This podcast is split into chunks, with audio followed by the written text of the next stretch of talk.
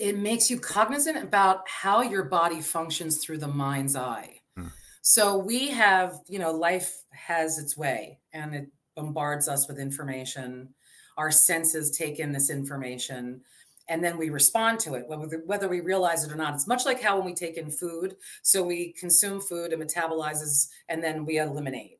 Well, every single solitary thing we do in life has that framework. Right. We take this information in through our eyes, our ears, our skin, whatever. We process that information. It has a, an effect on us, and then we have a response. Right.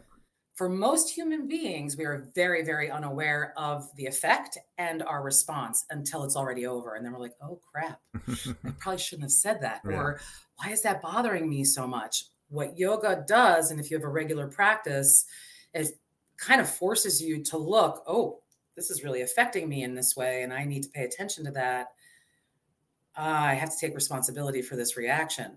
Yeah. That's that's the part the responsibility that you end up taking for yourself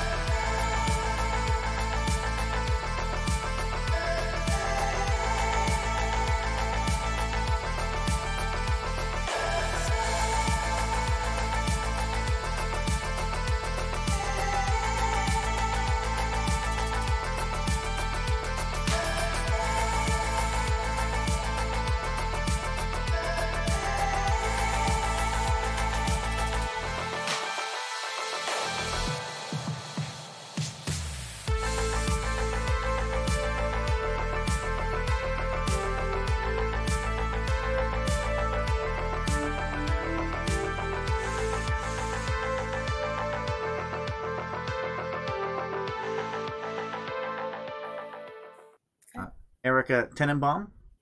Yes. You work as a yoga instructor. Yes. And you also teach uh, a form of yoga therapy. Is that correct? I teach yoga therapy. Yes, I'm an educator of yoga therapists and yoga teachers, and um, and I also do have my private work as a yoga therapist okay. and a yoga teacher. You have so you have your own practice um, and your own school not school, no brick and mortar, not any longer. The um, COVID pushed a situation, you know, there's the light and shadow side to so many different things. And the light side to the COVID for my world um, was that I had been wanting to go online with some of my yoga teacher and teaching and yoga therapy that to work with one on one because this avenue of, of online was available. And I thought, okay, let's get that going. But I, we were a brick and mortar and I was just used to the situation and I was comfortable in the situation, didn't think about it. But then, of course, COVID hit, and then somebody, there's this Zoom thing. I wasn't even aware of that. And mm. uh, before we knew it, we were doing education online, and I had a whole business beginning finally doing that online yoga therapy training and teacher and um, counseling that I've been wanting to do. Okay. And um, so, how long have you been doing the how long have you been practicing yoga in general? What got you started and, and what was going on back then? Uh, back then, indeed. So, um, to 2000, 2000, in the year 2000, okay. uh, it all began. I started teaching in 2003. And uh, what got me there was just sheer kind of lost, not quite sure what was going on. I needed to connect with my body. I was disconnected. Um, so many of us have this disconnect in all different parts of ourselves. And uh, I had no understanding of what even any of that meant. And I remember a friend came to me and she said, I'm going to this yoga class. Do you want to join me? And I thought, huh, why not? And uh, I showed up on a Sunday morning chewing gum, wearing sneakers, not knowing what was going on. And uh, finally, the teacher just said, "No, no, no gum, no sneakers." And right there, I enjoyed that the the no shoes part of it. Mm. And um, within about ten minutes of the yoga practice, I was sweating profusely, completely shocked. My whole entire nervous system didn't know what was going on the way the teacher was speaking, mm. the way that I felt after the class, the way that I was thinking and remembering the moves and the language of the teacher. And I was just like, what the hell is going on here? Mm. What is this? Interesting. And it just, it was stuck. It was like having daydreams about it. like yeah, not even realizing that I was thinking about these different moves my body was making, and then little by little, I kept going more and more, and, and then eventually I understood, yeah. and I wanted to know even more so. So that's when I wanted to go into teacher training. Excellent. Yeah. And that's so you didn't really know what to expect when you uh, went for the first class. Just that it was. Uh... Had I known that, if I was feeling what I felt in my first down dog, and if somebody would have warned me and said this is what it's going to feel like, yeah. I probably wouldn't have gone. I was better off not knowing. yeah. And what do you remember? What type it was? Oh yeah, it was power heated power yoga. Heated power yoga. It was. Nice. I walked into the bowels of hell and had no idea. essentially. oh yeah, yeah, a lot of sweating. oh my god. Lots of movement. First down dog. I remember just being in my first down dog and it's just dripping yeah. from my forehead. And actually, I, I years later uh, when I was in a, I was working for a studio that used to write a local magazine, and I was writing articles for the local magazine. My very first article was based on that downward facing dog from my very first class. Excellent. The experience of that. Yeah. Wow. How about that? Yeah. It probably mm-hmm. taught you quite a bit. Yeah.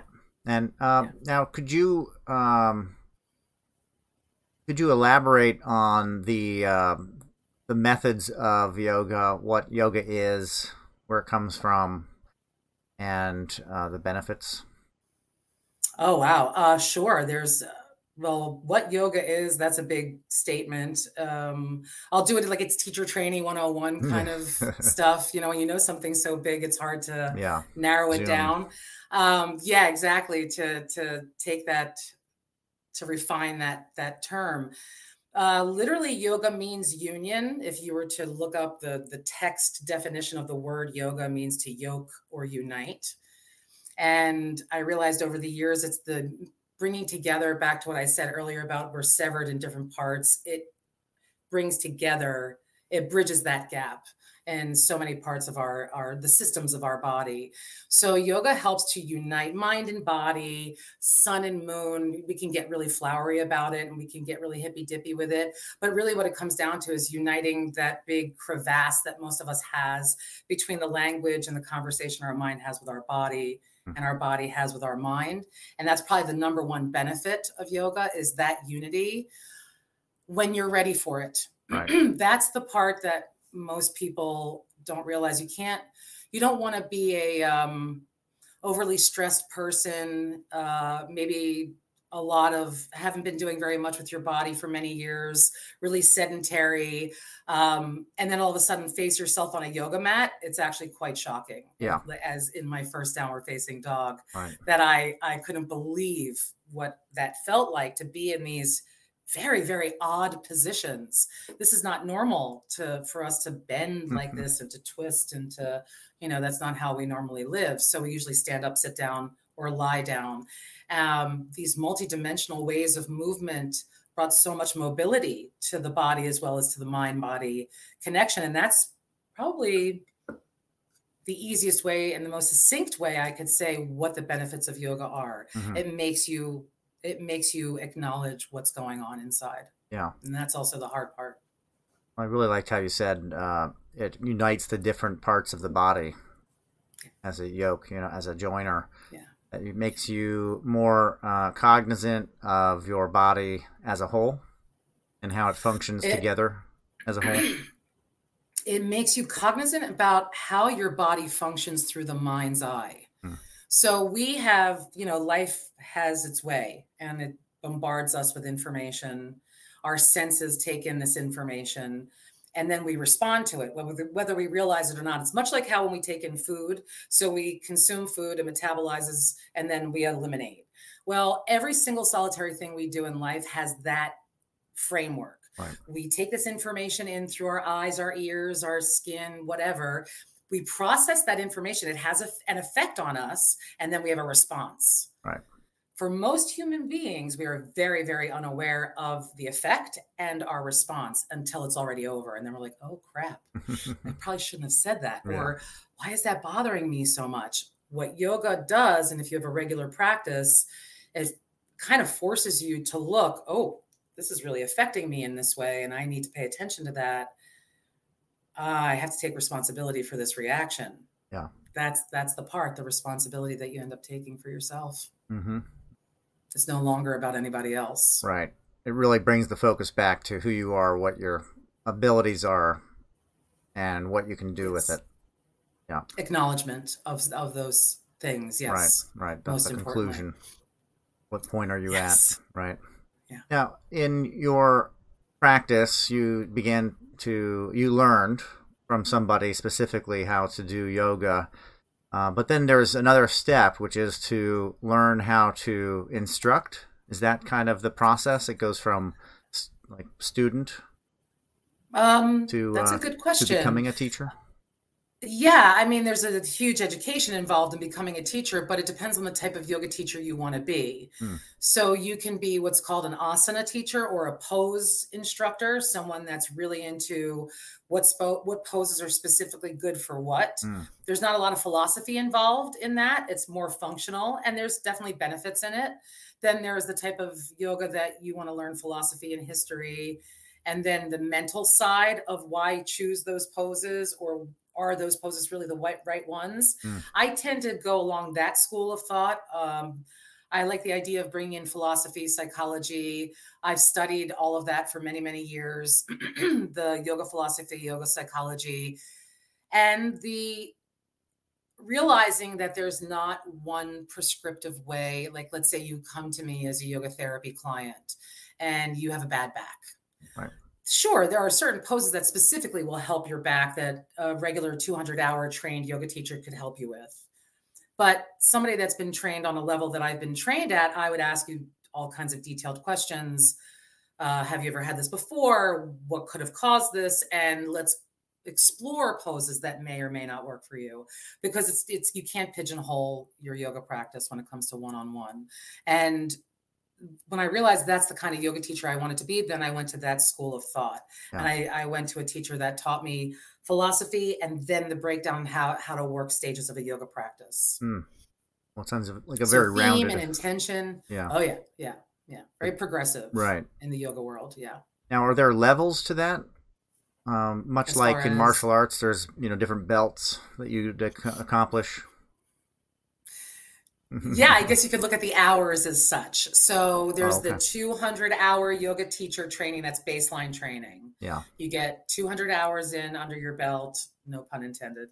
and you and you um you can go be a yoga teacher and you know a studio will be happy to hire you and you probably have a good framework of this one way of teaching this class and you know these certain poses a certain sequence and you just keep repeating that over and over again right. it's a great place to begin but then there's a 500 hour program, then 800 hour programs, mm. 1,000 hour programs, and so forth. So, yeah, there are definitely levels. Okay. and is that orchestrated through a specific um, institute or um, yes community or society? Yeah, so the big umbrella company is the IAYT, the International Association of Yoga Therapists, and then there the studio that I work for currently and that I've been with for many many years and who I got all of my levels of training under for Yoga Life Institute with Bob Butera and Kristen Butera and myself. I'm a lead teacher with them as the as the yoga teaching team and they the um, Yoga Life Institute yoga therapy and teacher training programs are uh, are realized under the IAYT, also the um, registered yoga ther- yoga teacher training hmm. um, program as well. And they will. There's all different levels that you could do your 200 hours, your 500 hours, your 800 hours with uh, Yoga Life. Okay. And they're very philosophy and psychology oriented, so you get the whole rounded yeah. spectrum of yoga. Well, I see the benefit there because you know we're you know we're a very uh, complex but also very simple uh, species, and you know when we hear something, it needs to make sense on a lot of different levels. I think to really sink in. This is my generalization, at least for me. I want to hear the information uh, a couple different ways so that I really mm-hmm. grasp the concept, the energy behind it, the idea, um, the philosophy, and also the mechanics. You know, to really get into whatever it might be. And with yoga, I would assume I'd want that same kind of backing of uh, kind of like that physical understanding. Uh, you actually described very well the way that I learn. So I am dyslexic mm. naturally, uh, but I'm an absorber. So as you just mentioned, this repetition that right. you're speaking of, I want to hear it in different ways. That's exactly how I learn. That's what I do love about yoga training. It's a full body, it's an embodiment of education. It's not just intellect. We're talking all systems are on board you know right. everything gets involved because your body gets involved in the education in the philosophy in the psychology it's not just theory it's let's get include the physical systems yeah. and I couldn't tell you, I can't tell you enough how powerful it is that repetition factor. And I turned what used to be kind of like a little bit of an embarrassment, something I would never normally want to admit to people that I'm dyslexic, but now I'm proud of it right. because the dyslexic mm-hmm. ones are usually those really smart ones out there because they have done so much work. Right. I know the work that I've done to absorb the information to make sure that I have it and then it's mine. Yeah. And to what you were saying, making something simple, Einstein said you have to know something well enough to make it simple.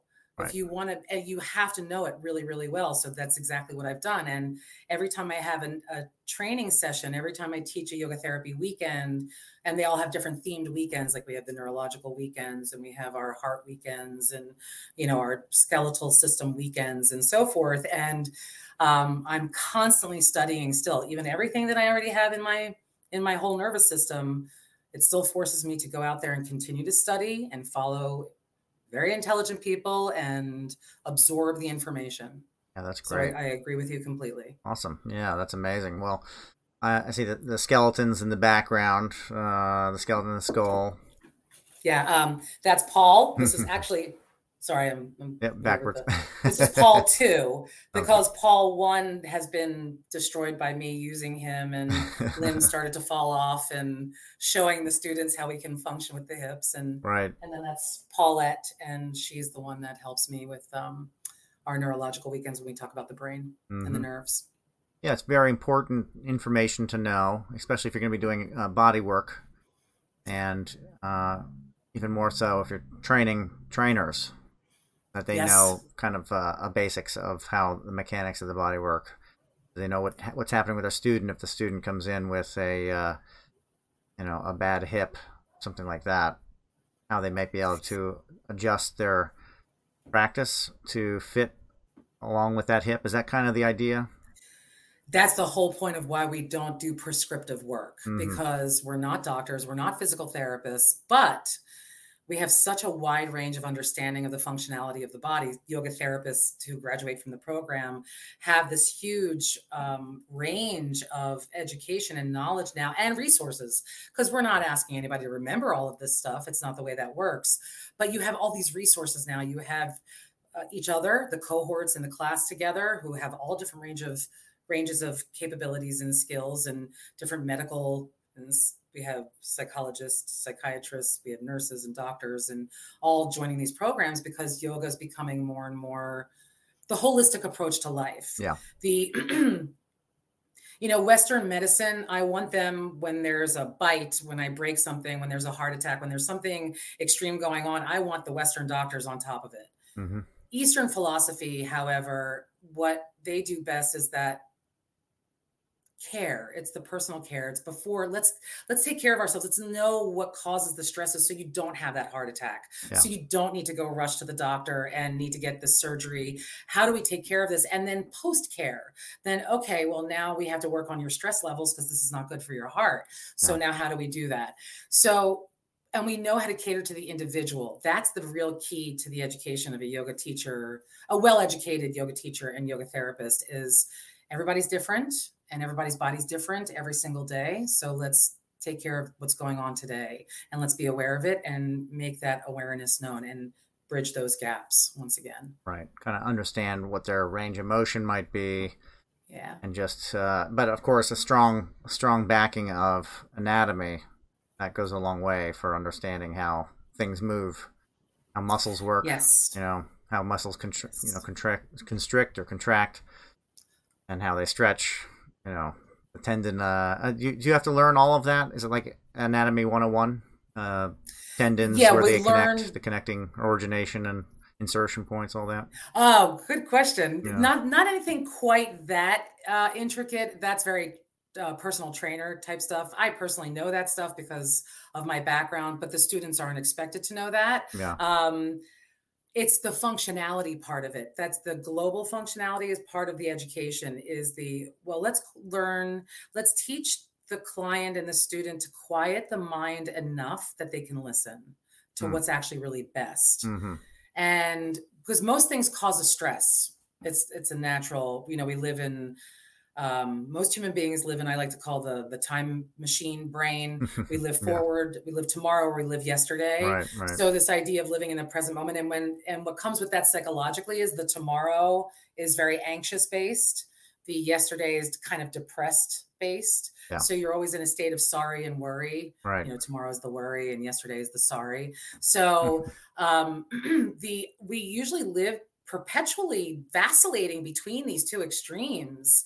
And what's really going on and the effects it's having on us is lost because you can't sense and feel your senses in the extreme. It doesn't exist what the yoga therapy program does is it helps you find all different possible ways to slow this down. Mm-hmm. How do you slow the nervous system down? How do you slow the mind? How do you slow your movement? How do you slow your understanding of everything, your assumptions? My God, the assumptions. You know, I don't have to go over the old saying about assumptions. So yeah. the makes an ass out of you yeah, and me, yeah. you know. And and the the asshole part, excuse my language, but Right. but it's true. You know, everybody has one and they all stink. So these assumptions that the, the people have. Um, my apologies for my language. No, So um, the that's my Philadelphia and me. That Yeah, yeah. it- it's hard to get rid good. of that.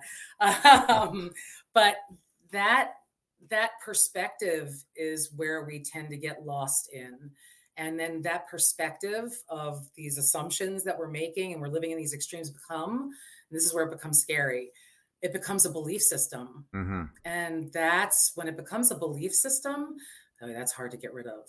Then that Yeah. is that creates a big effect in our body Right. when our belief system is not really clear and these reactionary moments are then turned into identities of who we are rather than moments that we're having Yeah. Um, for those that are a little bit more amenable or changeable to their environment, to those around them, a lot of that, the, there's not, not a lot of uh, concrete lines drawn.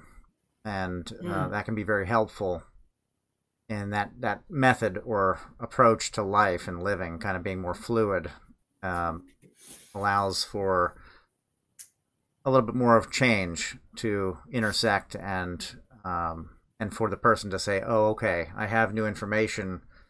That belief that I had, that bad, uh, that thing that I thought I had created a house on, you know, I realized it's not, it's not solid. It's not there."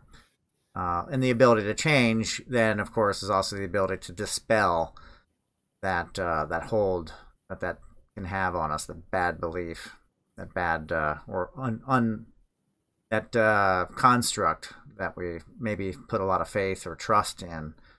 Um, that's the thing. I think if we get really fixed and rigid, and this probably goes right into the idea with yoga to become more pliable. Uh, if we get really fixed and rigid in our thoughts and in our ideas and concepts, and we're locked in, we're forgetting about all these other possibilities, and um, and then that can kind of get us stuck and maybe give us some really bad experiences because of our rigidity or inability to be more mutable. Uh, well said, and it's very true. My anatomy professor always says, always, always, and I and he's always in my mind. And this phrase, what you're just saying, is is the phrase "movement is medicine." Mm, yeah, And you were just mentioning being stuck and being rigid. Those two are huge words that most people do live in. This mm-hmm. I I just don't know anywhere anyhow. How else can I feel? Yeah. I have to feel this way. How could I feel anything else? When there's a host of possibilities that would be a lot better. Yeah. Or how could I only react this way? I have to react this way. There's no other way to react, but yes, there is. right. And you when you're not stuck in that rigidity and you realize the movement and it's the movement of the body, it's the movement of the breathing, because that's the first thing we talk about. Yoga, we'll talk about yoga 101 is when as soon as I have somebody sitting with me per, uh, privately, the first thing we do is go over breathing mm-hmm. because the breathing is the huge builder of that bridge to bridge the gap, that crevasse that our mind body lives lost between one another or lost from one another. That the the breathing is a huge portion of that stress control, stress reliever. Um, calming the body, calming the brain, calming the entire all the tissues of the body. It helps to settle all the peripheral nervous system, the central nervous system, and so forth. The breath is a huge, huge tool, and you've got to learn these things and utilize them over and over again. So even just breathing and learning how to do that moves the mind.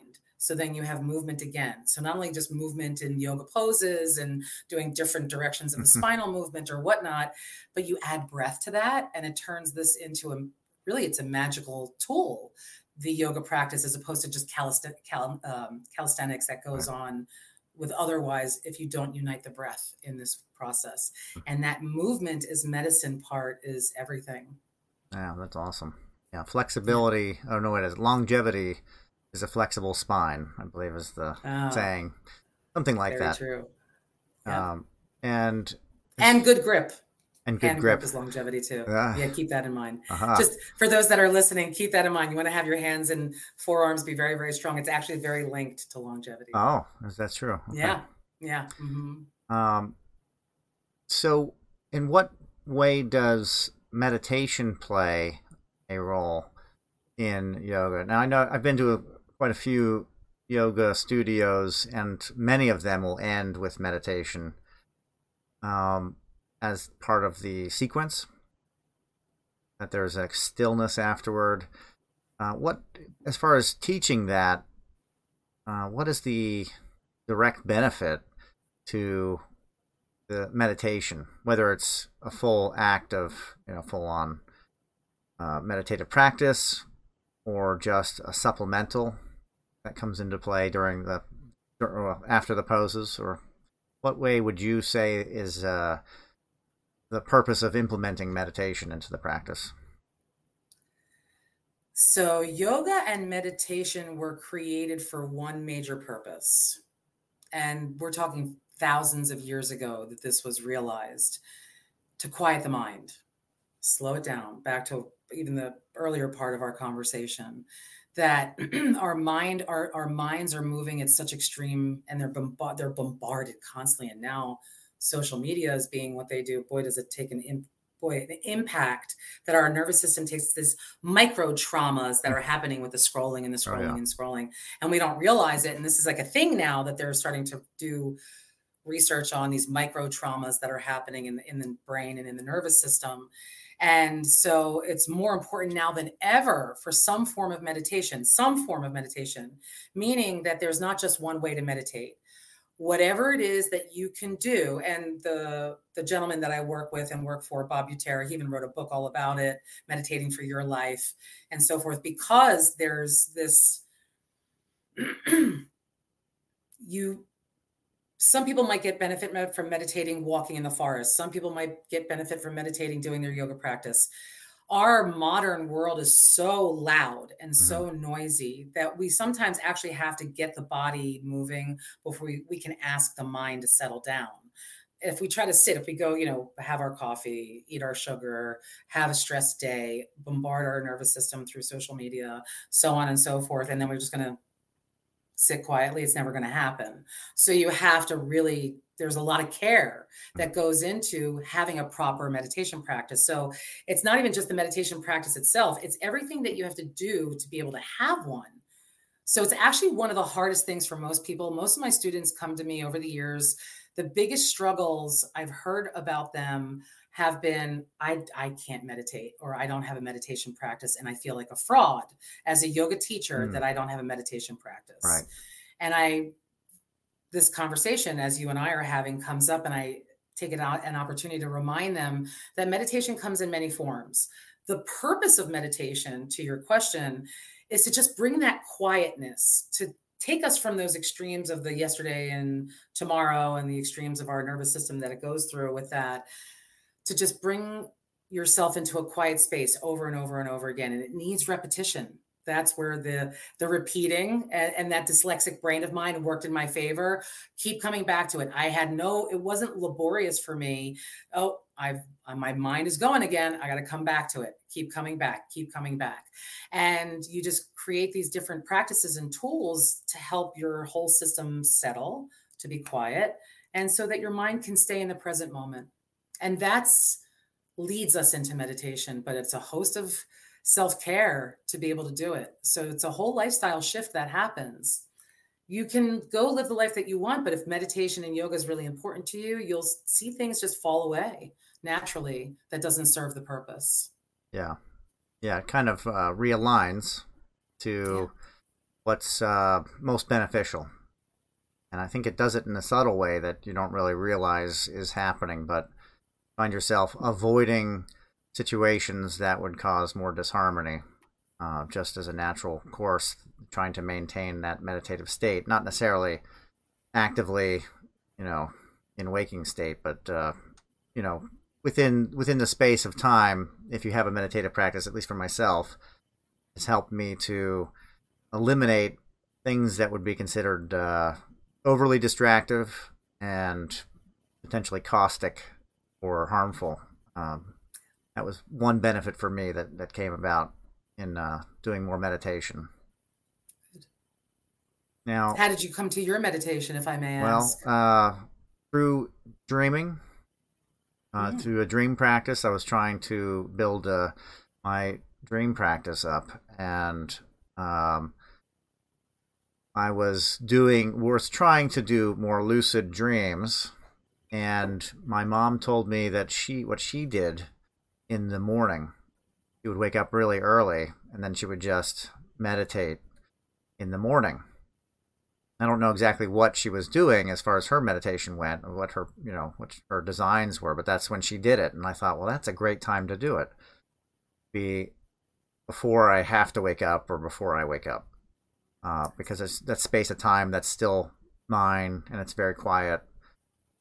And so I utilized meditation to uh, develop a little bit more of the lucid dreaming so that when I'd wake up, I'd, I'd, actually just work a switch so that I would wake up before my alarm would wake up or wake me up, but have a little bit of time prior to actually having to get up to meditate through uh, the processes of whatever was going on in my head at the moment.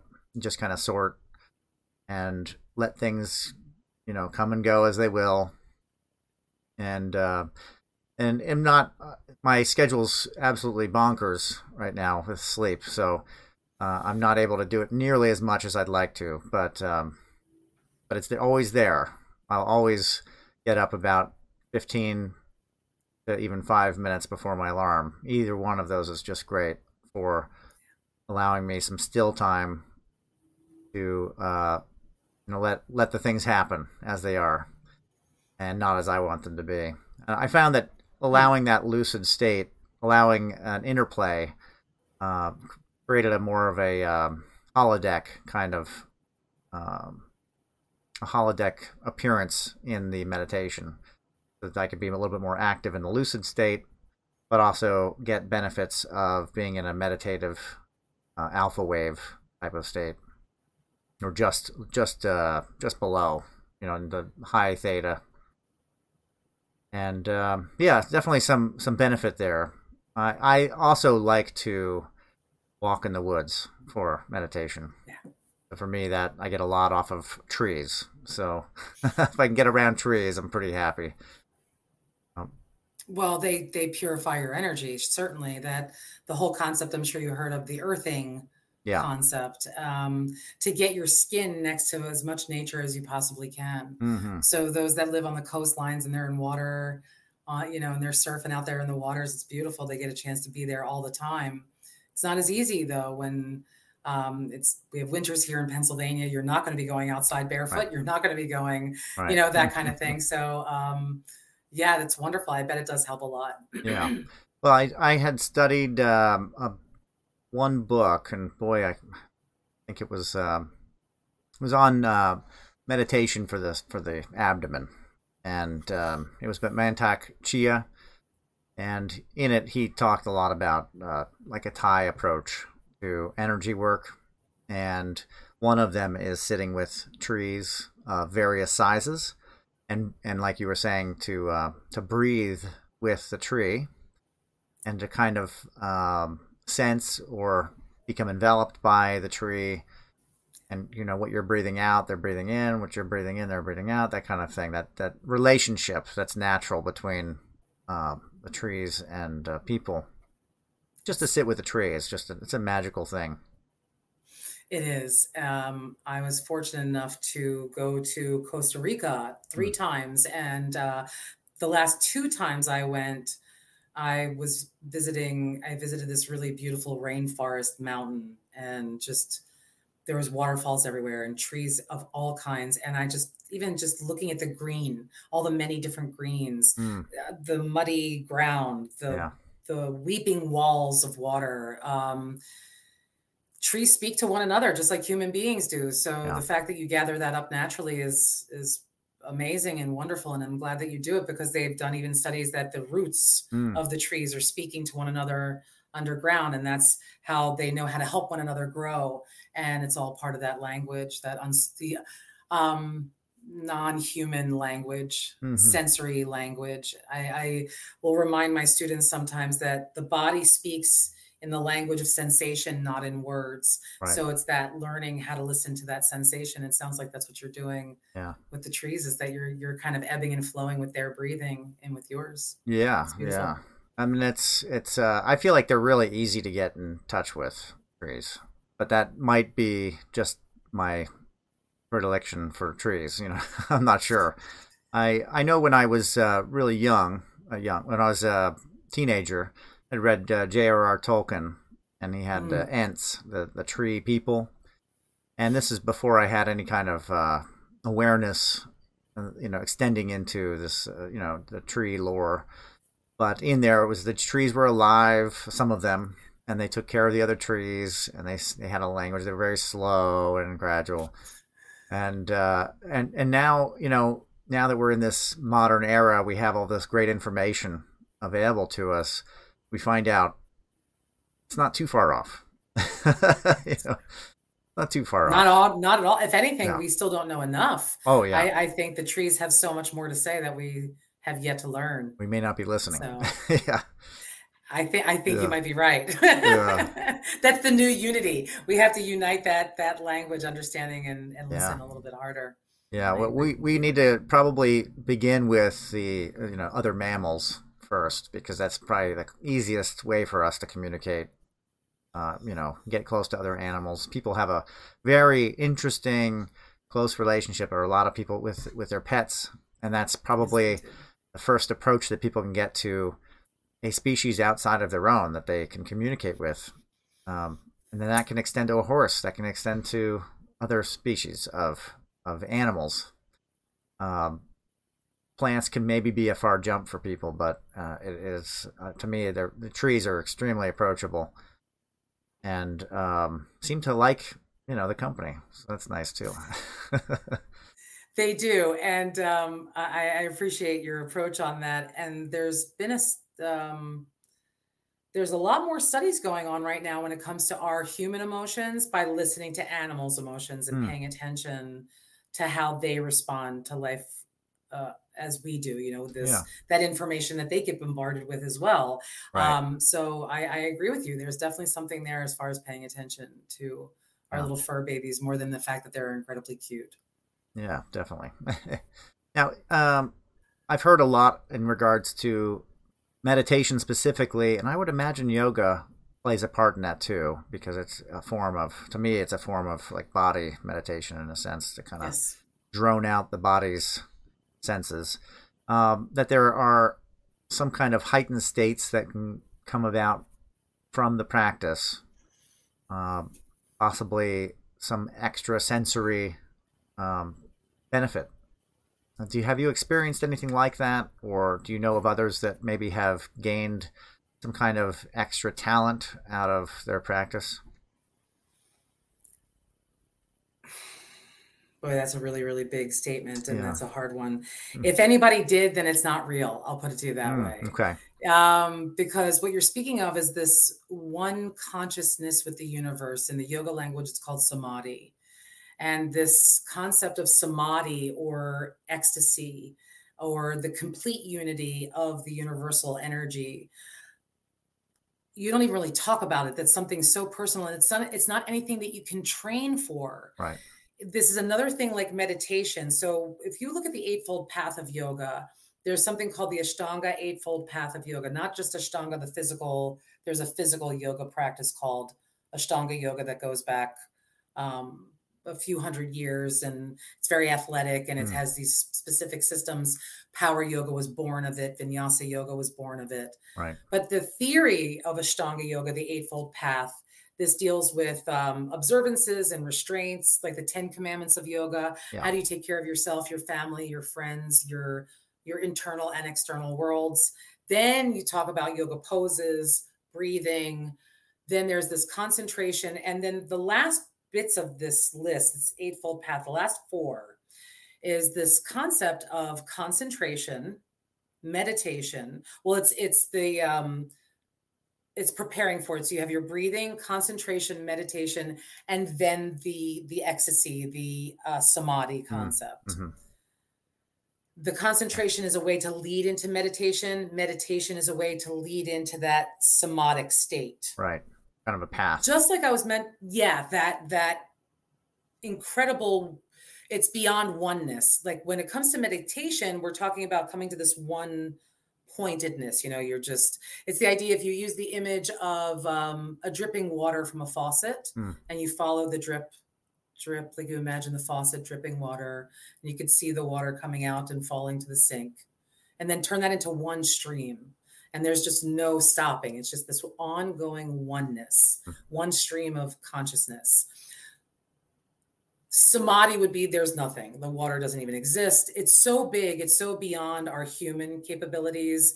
For anyone to say, "Well, I've done meditation enough that I can float," or that I can something like that, right? You know, there. Remember the uh, eh, I don't know if you remember it, but the incredible I forget the name of it, but that one show that's incredible. Mm-hmm. I think mm-hmm. that was the name of it. They had the yogi get into the side the box and he would stay inside this box and you'd see the box condensating and he was able to stay inside this box breathing through all of his pores for an hour. That's a practicing thing. It's just kind of like a, a sideshow thing. Right, right. Any kind of big deal that anybody could do or some special power, it it's subtle it's so subtle it's so personal it's so deep it's so um, it's something that no one else in the world would ever really even know to look for right it's something that you have it's this amazing connecting moment that cannot be spoken of that can't be expressed that can't not because you're not allowed to it's just it can't be it's beyond words. Yeah. It's unexpressible. It's kind of being uh, from my understanding of it in the in the guru sense and uh, i mean that is as direct to the source as possible uh, in just that statement. Guru being somebody that was of a lineage, of a practice that, you know, hard to, again, what are we talking about exactly? But uh, that touched the, in the infinite. simplest terms, they're teacher, the guru. Yeah. Yeah. So it'd be that lineage of teaching this one practice. And the idea that I understand as far as what that is is that somewhere along that chain of teachers, one of them had achieved samadhi or some sense got close to it, close enough that they now vibrated at a closer to infinite type of uh, energy. I'm trying to use most general words as possible. Um, so they embodied it in a sense because they were touched by infinity. Let's mm. just say it like that. And so anybody they taught these disciples would also, by being in the vicinity of the guru, also may, depending on if the guru blessed them or whatever, or touched them, uh, Im- Im- embody something similar to that uh, through the practice. But the practice to maintain that, I think, is pretty rigorous, from what I understand. To maintain that it kind of can't be samadhi. it can't be maintained. It's impossible to do. You can't live a normal life. They have two different types of yogis from over the years. Yeah. The renunciated yogi, they're the ones that went into the caves looking to live that samadhic right state all the time and then the householder yogi which is us you know yeah. us people who live lives and pay bills and have families and so forth and uh, have you ever heard of Eckhart Tolle? He wrote a book, yeah. um, you know, quite a few different books, and Power of Now, and um, that's a lot of what he spoke of. That he was having that kind of amazing oneness moment where he sat on the bench for four months doing nothing, just loving the fact that he's alive. Yeah. Now he had a luxury because he had some money that he could go sit on that bench for four months and not worry about paying those bills. Right, right. This is we have to think about the balance of real life stuff when it comes yeah. to the reality. And I, I'm a very much of a school of thought of logic and what makes most sense in daily living. And samadhi is way personal. It right. is such a personal experience. It's not anything that can be,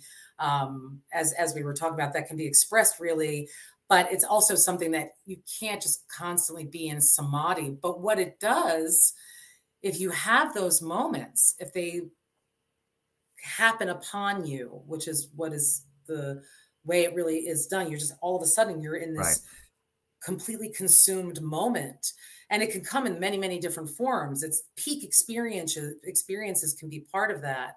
And when you're in this peak experience and you're having this this incredibly um, um, sensory peak experience in that space you can't live like that all the time. You still have to then go about go about your business. But what it does is it changes your view each time. Every time you go there there's this different view you have now a different understanding. You've seen between the curtain just a little bit more possibly this could be the ongoing samadhi concept in daily life. Right. maybe not in that in that wonderful ecstasy moment but in functionality and making it a part of your everyday life. Above all else now this is the part that people have a hard time with. You cannot get there though. Just like we talked about you have to live a good life to have a good meditation practice. Right. And you have to have a really good meditation practice to have a samadhic moment happen upon you. Right. So this is a whole kind of domino effect of a lifestyle that we're not going to just walk around and just you know yeah have our have whatever we want to have, uh, partake in whatever we want to partake, and be like, yeah. yo, let's have a samadhi moment, man. it just doesn't work that way. I wish it was that easy, but it's yeah, not. Wouldn't that be I mean, you can't smoke something and be like, man, I'm in samadhi. Right, right. So it's, uh, it's, you know, I can't drink something and think that. So. Yeah. I believe it was, it was uh, the Beatles that went to the guru and they gave him LSD and said, uh, we found instant enlightenment. And he ate the uh, he ate the LSD, and then for the next you know however many hours explained to them that there was no instant enlightenment, there was no easy path. You know. even even yeah. on the ecstasy, even even yeah. on the the LSD. Yes, right, exactly. Right. There's just no there is no uh-huh. shortcut. There's just only the way, and that is full discipline. And it's and even that, like you said, the infinite isn't something that we're talking about the infinite, and so then we're we're out of the range of what we can conceive. Mostly, what we can experience is all going to be uh, is all going to fall under the finite, and and it's going to fall under human potential. And it's not going to be anything outside of what we could couldn't normally do in any other regard. Uh, it's that idea of touching it, of uh, getting close to it, getting that sense of it, becoming enlightened, if you want to use that term, which is really loaded. Um, but like you said, then you have to come, you have to wake up. You have to go to work. you know, you're not you are not and maintaining. You are going to get stressed. Yeah, and you're going to get stressed, right. and you have to know that um, that's where the somatic or the meditative discipline is working in your favor. Is when you're in the throes of that stress, and it can get pretty stressful. I mean, yeah. life does what it does, and things can get pretty dark for people. But even in that darkness, if there is one glimmer of, okay, I know that this is temporary. Hmm. I know that as everything in life, it passes. And I know this. This is just where I am right now. It's not on my identity, it's not my belief system. That I have tools to remind me I can trust myself and I can trust the, the energies that be, that this experience is happening and I can learn from it and let's let it let me learn from it and then move on and let that time pass everything ebbs and flows emotions come and go all of them the great ones do too that's that's the hard part for a lot of people as well. Yeah. Happiness comes and goes. You can't be happy all the time. It doesn't work that way. so um, that's where a lot of people get caught up in the the key to life is to be happy. Well, I I no, it's not really. It if you're right. always searching for happiness, you're going to be disappointed constantly. Yeah, yeah, yeah. I've I've uh I've expounded on the the key to life and the meaning of life, and uh, it's super simple in my understanding. And again, I, I fall in that rational sense. It has to make sense to me. Otherwise, I don't know that it's real. You know, it has to make some kind of uh, common sense. Uh, you know, has to reason with myself in that way. And uh, life, if you put any kind of uh, anything on it, then you're you're past what life is. You know, to be the meaning is to be happy. Well, no, actually, that's saying that there is a purpose like that that's part of life and your happiness is not somebody else's. The meaning is just to live. It's really easy. It's just so simple. I mean, really, to experience exactly what it is that you have right now and and your capabilities yeah. and enjoy them if possible. Enjoy right. them. God forbid. God forbid. Yeah. We should actually enjoy what it we have happen. available to us. Uh, yeah. Energy is Good. sequence. It's a sequence and and Hmm. If you have happiness, you're gonna you only know happiness because you know the other part. You only know fear, you know, because you know hmm. safety. You know, you only know one because you know the other, and it's only happening in a sequence. And I think that for me, I, I see cycles in certain parts of my life fairly easily, and I know that there's cycles in other parts hmm. um, that I don't recognize. That I just have to like kind of live and experience until it's pounded into my head. Get it into your head. You know, it's going to happen again. Um, but I have the ability to break that what chain. you're mentioning is, um, sorry, my yep. Um, eventually I'm going to learn from my own yoga and just take this out of my ear instead of messing with it. But see if I can leave it there for now. Um, what you're mentioning a lot of is acknowledgement, and that's yeah. what most people get afraid to do is to acknowledge even that darker side of us, and we have ugly thoughts and I curse and I say things that may offend people and I try not to. I'm in a world that's I'm made to be very very cautious and careful and respect others and so forth, but it's I can't please everyone and right. but acknowledging all of that can also allow you to calm the ego down and say, okay, that is a part of me. That is a part of who I am. Um, let's see how that works. Mm. Again, what have I learned from that now? That's the big one that a lot of people have a hard time with. It's it's okay if you got a little bit ugly, a little bit crazy. Did you learn from it though? Right. And are you gonna reflection? Are you gonna continue to learn from it? Yeah. yeah. Self reflection. Yeah. That's one of the benefits. The the uh, you mentioned something that um, reminded me of a uh, a story that I had uh, had heard. A, a, I think it was a tale in a novel so somebody was saying it in a novel that I was reading, but it was a really good um, something that stuck with me. It's kind of like a, a mental mantra whenever you get into a, a, sticky situation or you're becoming overwhelmed by the experience of life. Uh, the story was about a monk or a practicing yogi of some sort, a meditator, and he was maybe he was a Buddhist. I'm not really sure.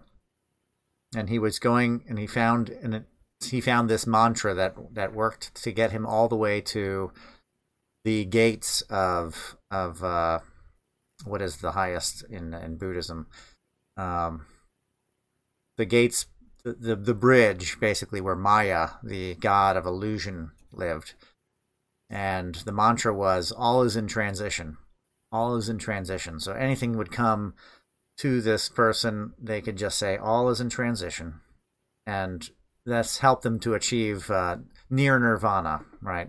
Hmm. But they would get to the, the bridge, or they get to that that part where the Lord of Illusion was, and Lord of Illusion would turn him into, you know, like reincarnate him into a different person, and and he'd be this different person, and he'd live this life, and then he he heard he heard uh, Buddhists go by saying all is all is tra- in transition, all is in transition, and he remembered, oh yes, all is in transition. Then again got close to nirvana and then got thrown back down and, and reincarnated into a different different vessel of some sort more challenges and then heard, heard that mantra all is in transition.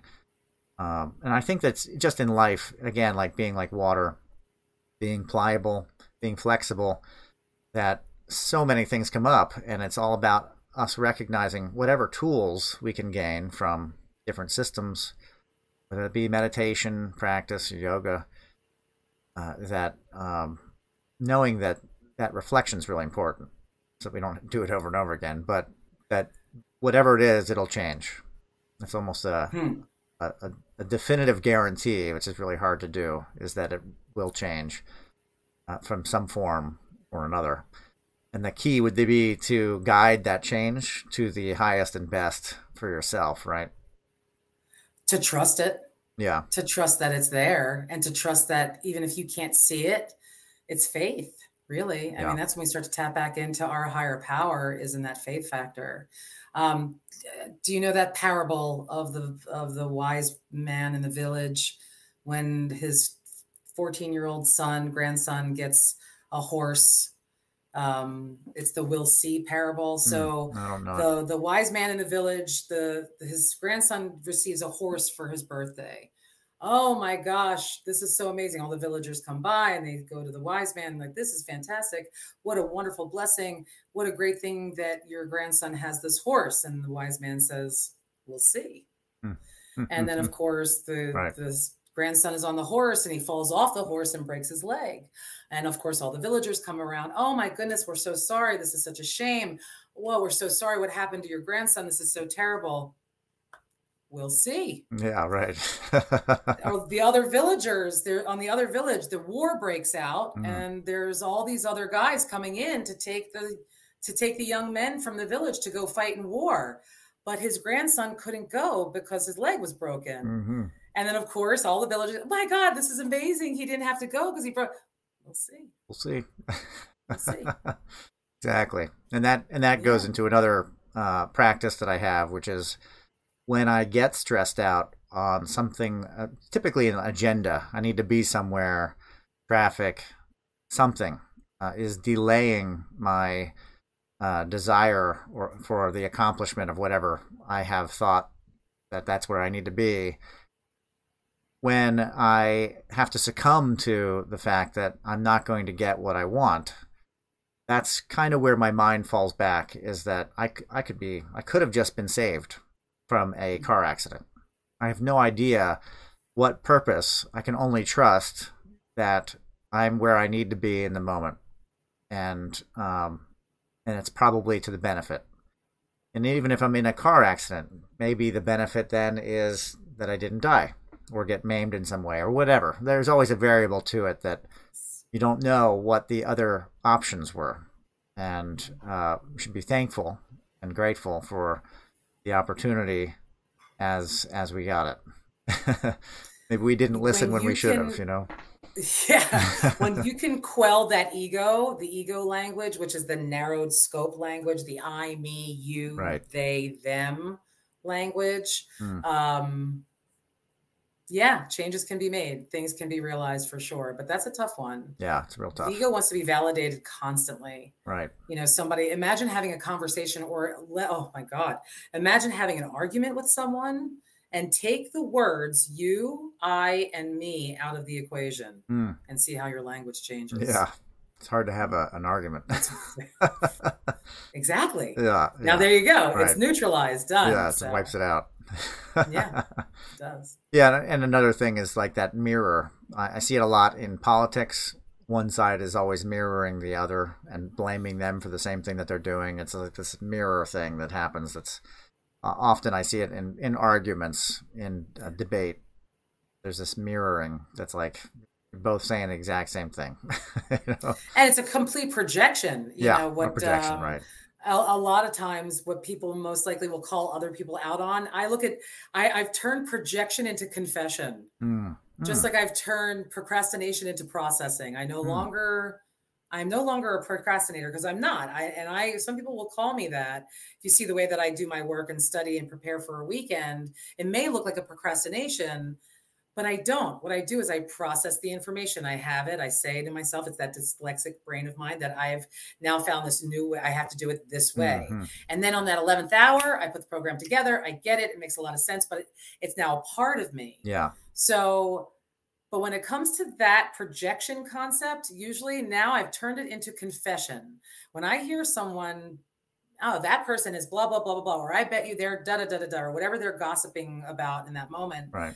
Most likely, you know, the old saying about pointing a finger, when you point a finger at someone, there's three pointing back at you. Mm. So you, they're confessing to something if yeah. they're projecting onto something. I like that. Yeah. Mm-hmm. Now, in your practice, uh, your teaching practice, you do sessions with people uh, as far as the training goes. You do it all through Zoom uh, as of right now, when it comes to the education, because I work as the lead teacher at Yoga Life Institute online, and it's all online. online. They were brick and mortar for many, many, many years, and Bob. Uh, my I call him my yoga dude because he was my my original teacher, yeah. and now my and now I uh, now I work with him and teach with him.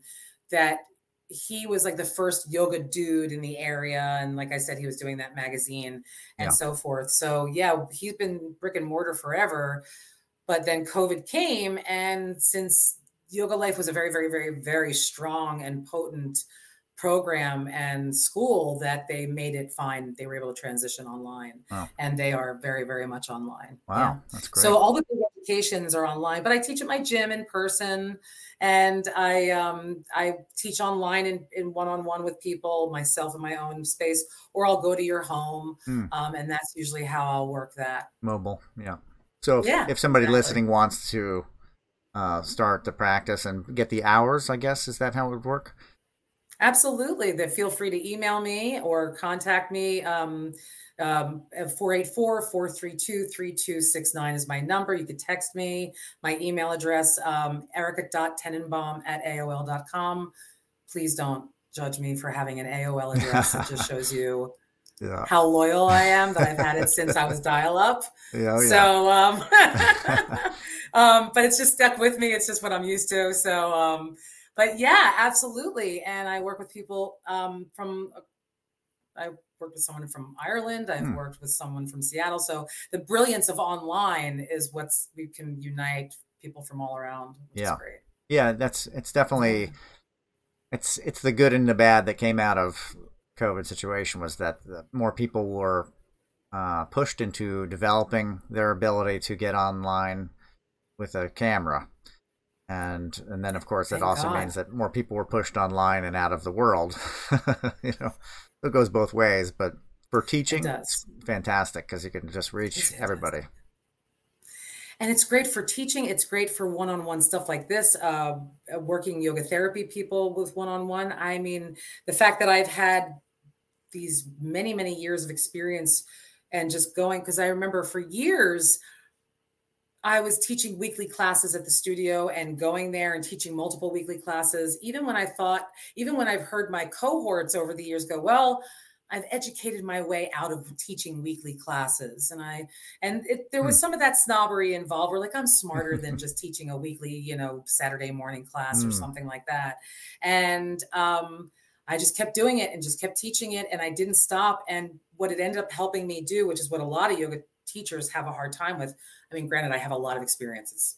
Time doing it is all about that. Yeah. And that plugging away, doing it over and over again, that dyslexic mind of mine, that repetition, it just drove this stuff into my nervous system in a way where I just sit and I can watch and I can watch you online and I don't have to go to the other side of my room and do the poses right. so that you can do what I want you to do. I could ta- say it to you with such detail yeah. because I've been doing it for so long and I didn't I didn't educate my way out of teaching those yoga classes. I just kept using the language, watching bodies in motion and being able to sit and just cue and mm. not do. And so that has been able to transfer online for me brilliantly. Right. I, I real I realized a lot of my friends actually had a hard time with that because they were still stuck in the cueing and doing world where mm. they'd have to do the poses while cueing it. And then here you are on the computer screen, but then the computer screen's here and I'm trying to do my yoga practice over here and I can't see you. Like I can't say, hey, Sandy, you know, right foot change that position whatever and i can i can see all of that just by sitting here and right teaching. Well, yeah, you kept in touch with the basics, and you also learned lots and lots of people's uh, approaches, and you learned it over and over again. So you really mastered the that first step, that first step that a lot of people take, which is to enter a studio unsure exactly what they're supposed to do or where they're supposed to, what the words mean, where they're supposed to put their feet, and, and from zero to you know to 100 percent. Don't want to look at it like that.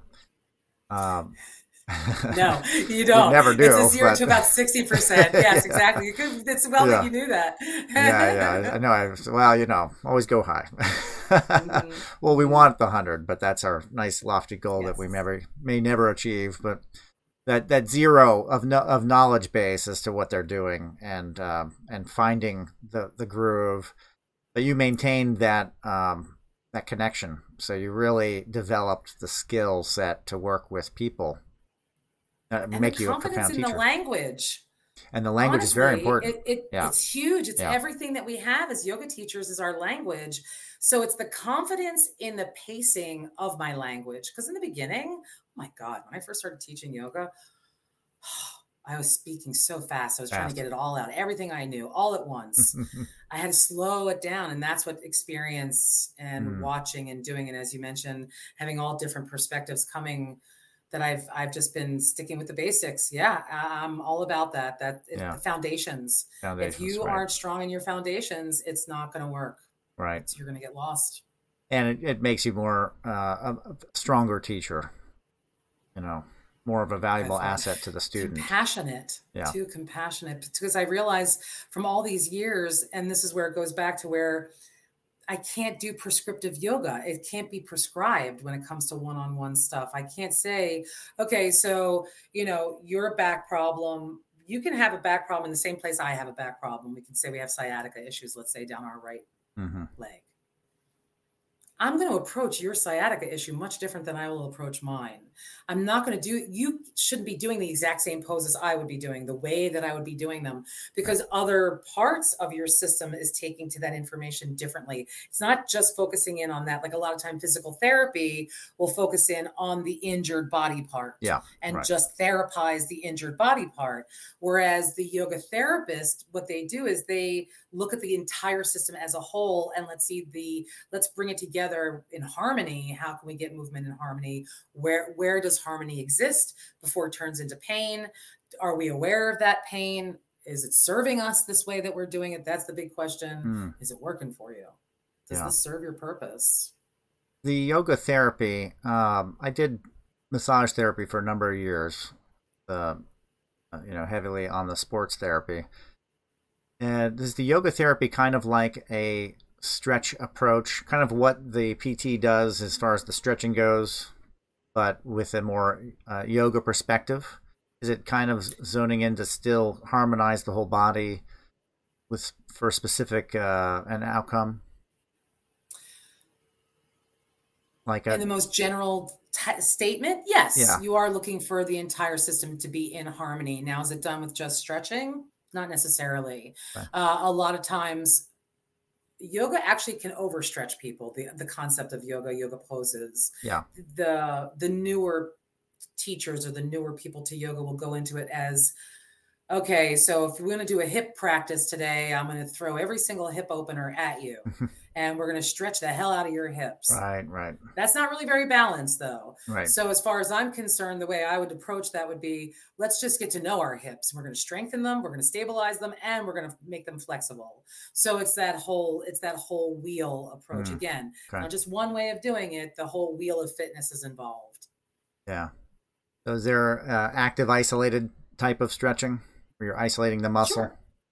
sure. Yeah. Whatever. It's. Really, whatever it takes yeah. to uh, getting the flexibility. Yeah, you have isometric. You have those isometric contractions, eccentric, concentric. We go into all the different ways. Yoga, most yoga poses are are that isotonic or isometric yeah. contraction where you hold and mm-hmm. um, that kind of thing. But we could turn it into a strength training thing too, which I'm a big fan of and I'm a, I'm the I'm the big strength training yogi oh. person, and I'm the one that teaches that one. And how do you bring strength training into your yoga practice? Yeah, which I think would be yeah. very important. Yeah, vital. Yeah, absolutely vital. For me, I've uh, I've had quite a bit of uh, slip discs issue in my mm-hmm. back, and I went to PT and I I got what I needed to get out of it. You know, got the movements uh, that I needed to do, and, and a lot of it it was strengthening the muscles that support the bones in the area that you have the issue. Pretty simple. Exactly. You know. Yep, it is really. Yeah. It's just a matter of doing it and being consistent about it. That's the part that's not simple. Right. Well, that's exactly right. Make a practice of strengthening. Yeah, exactly. the discipline. that's why I say I still have a bad back because mm-hmm. I gotta make that more consistent. Yeah. Uh, do you, um, as far as for your students, do you continue to teach them over the course of time, or do you kind of, you know, you maintain like a uh, uh, a practice with students that become teachers? As much as I possibly can, I'm I'm always open. I'm very proud to say that I've connected with hundreds and hundreds of students over the years, so yeah. it's hard to stay yeah. in touch with all of them. But thank God for Facebook and yeah. Instagram, where I end up becoming very, very good friends with a lot of them. I remember one of my high school friends sent me an email and she says, How the hell did you get all these friends? I'm like, They're my students. There's, there's, there's, she's like, Cause you know, she has what, I don't know, maybe a hundred and right. I'll have, I don't know, 700 or something. And, um, and there's so many of them are just students from over the years too that, yeah. I mean, I was a teacher long before Facebook too, but Right. Oh, in in time now, this has been a wonderful way to, to actually stay connected and to stay connected on a business level too on Instagram. So that because I've had quite a few of them in time uh, message me, you know, like mm. I've been thinking about you. I have a question, or I have a client I'd like to refer you to you. So that's been lovely. The social media that way has been great to keep that yeah. going. The network, keep and, that connection going. Yeah, yeah. exactly. nice. Yeah, the network, the community. Where do you see your practice going in the next few years? That is a great question. Um, for years, uh, as I was becoming yoga teacher, I was also an esthetician for mm. 25 to 30 years. Wow. So, and I worked for a salon and I worked for a cosmetic surgeon and I, you know, do eyebrows and waxing and tinting and all kinds of skin. It's also part of my wheelhouse. Mm. I learned so much about our immune system through learning about the skin, and I've parlayed that into yoga training and so forth. So the COVID also pushed me to create a concierge business hmm. where I go to your home and do my aesthetics practices too. Oh. I also do a massage therapy called manual lymphatic drainage. Oh yeah. Based on the movement and the stretching of the skin. So yoga, lymphatic systems, immune systems, stretching, it all united and came together. So what I'd like to see, considering that I have these really interesting skills and offerings um, for the one-on-one world, is to just keep increasing that and getting that voice out there, letting people know that that exists. Mm-hmm. And um, my facials are farm fresh facials. I do everything that nothing touches your skin that you can't ingest. Mm, okay. So I'm a big believer in because your skin is a living organ. That's right. why it's so important for us to do our earthing and to go talk to the trees yep. and to get out into the nature. So our skin is alive and it absorbs everything that is connected to it. So whenever I do give these facials, or if I use uh, when I'm doing the massage, everything that's done is done on, under natural um, components. Yeah my everything that my skincare process at home, even my own personal, is all food based, not like oils and vinegars and honey and oatmeal and yeah. so on. So yeah, yeah, I do that as well, and that's what I'd like to see continue to grow. Awesome. Uh, online online yoga therapy training, online yoga therapies uh, business, as well as um, the uh, concierge business. Yeah, kind of as a package deal. Yeah, I could take care of you from the inside out or the outside in. Right, right. There we go. Skincare and then internal care and that sort of thing. Great.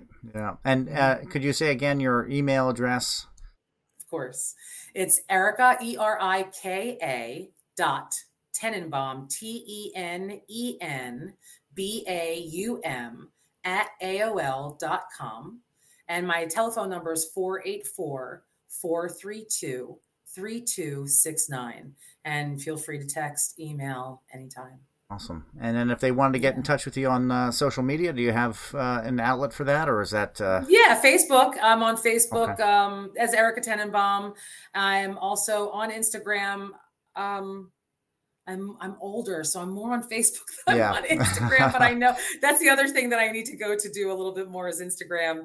Um, I forget what my name is on Instagram, oh. but they're united now. So if you find me right. on Facebook, you should be able to find me on Instagram too. yeah, I think so. Maybe it's works, linked so. linked in your. They are linked. I know because anytime or... I put something up on Facebook, all of a sudden I, I see the likes coming in from Instagram. Oh, interesting. Too. Okay. So and then if I put something up on Instagram, I'll see the likes coming in on Facebook. Yeah. Yeah, it's linked. Yeah. so they do it. Awesome. I could probably do a little bit more on Instagram than I am. I'm still learning about that kind of marketing me being in my 50s now. Yeah, i um, the whole thing. you know it's it's it's still i'm still working on it. I feel like a child that way so. Well and that's that's a good always learning. That's the key. It's true. Yeah. It's true. Well erika it was great having you on the show today. Thank you so much. Great, it's been wonderful uh, hearing what you do and uh, hearing your perspective and uh, great chat about meditation and uh, and yoga and um, yeah, it was fantastic. Yeah, good. Happy to be here. This was great. Thank you for inviting me so much, Nick. Thank you. Take care. You too. Bye-bye. Bye.